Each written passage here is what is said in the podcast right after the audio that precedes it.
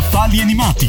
Le più interessanti novità editoriali sul mondo della TV, dell'animazione e dello spettacolo con Gianluca Bonetta. Fumetti, fumetti, fumetti in tv nella nostra libreria. Parliamo del libro di Bonvi, L'archivio segreto di Nick Carter. Generazioni di lettori continuano a divertirsi con le sue avventure. Quelle di Nick Carter, il detective più irresistibile del fumetto ideato dalle menti geniali di Bonvi e De Maria.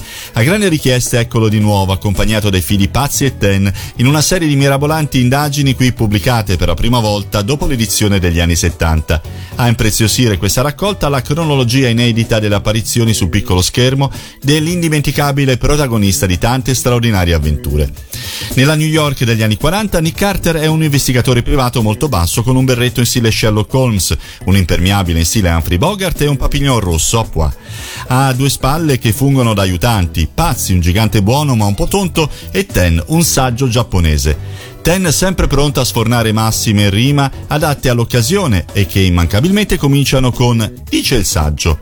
Nascendo come parodia di una serie gialla investigativa, ne segue anche i canoni classici con l'inevitabile finale dove il protagonista svela il mistero e smaschera il colpevole di turno, che più delle volte è Stanislao Mulischi, sedicente barone spagnolo e capace di mascherarsi da qualsiasi cosa, oppure il suo allievo prediletto Bartolomeo Pestalozzi da Pinerolo.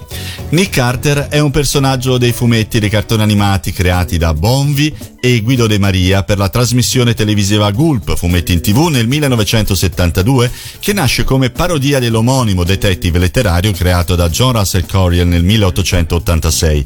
Nella versione a fumetti è apparso sulle pagine di molti periodici dell'epoca, quali il Corriere dei Piccoli e il Corriere dei Ragazzi, e nel corso degli anni è apparso in numerose pubblicazioni e le sue storie sono state ristampate sia su riviste che su volumi antologici dedicati. Al personaggio sono state intitolate due pubblicazioni a fumetti nel 1976 e nel 1991.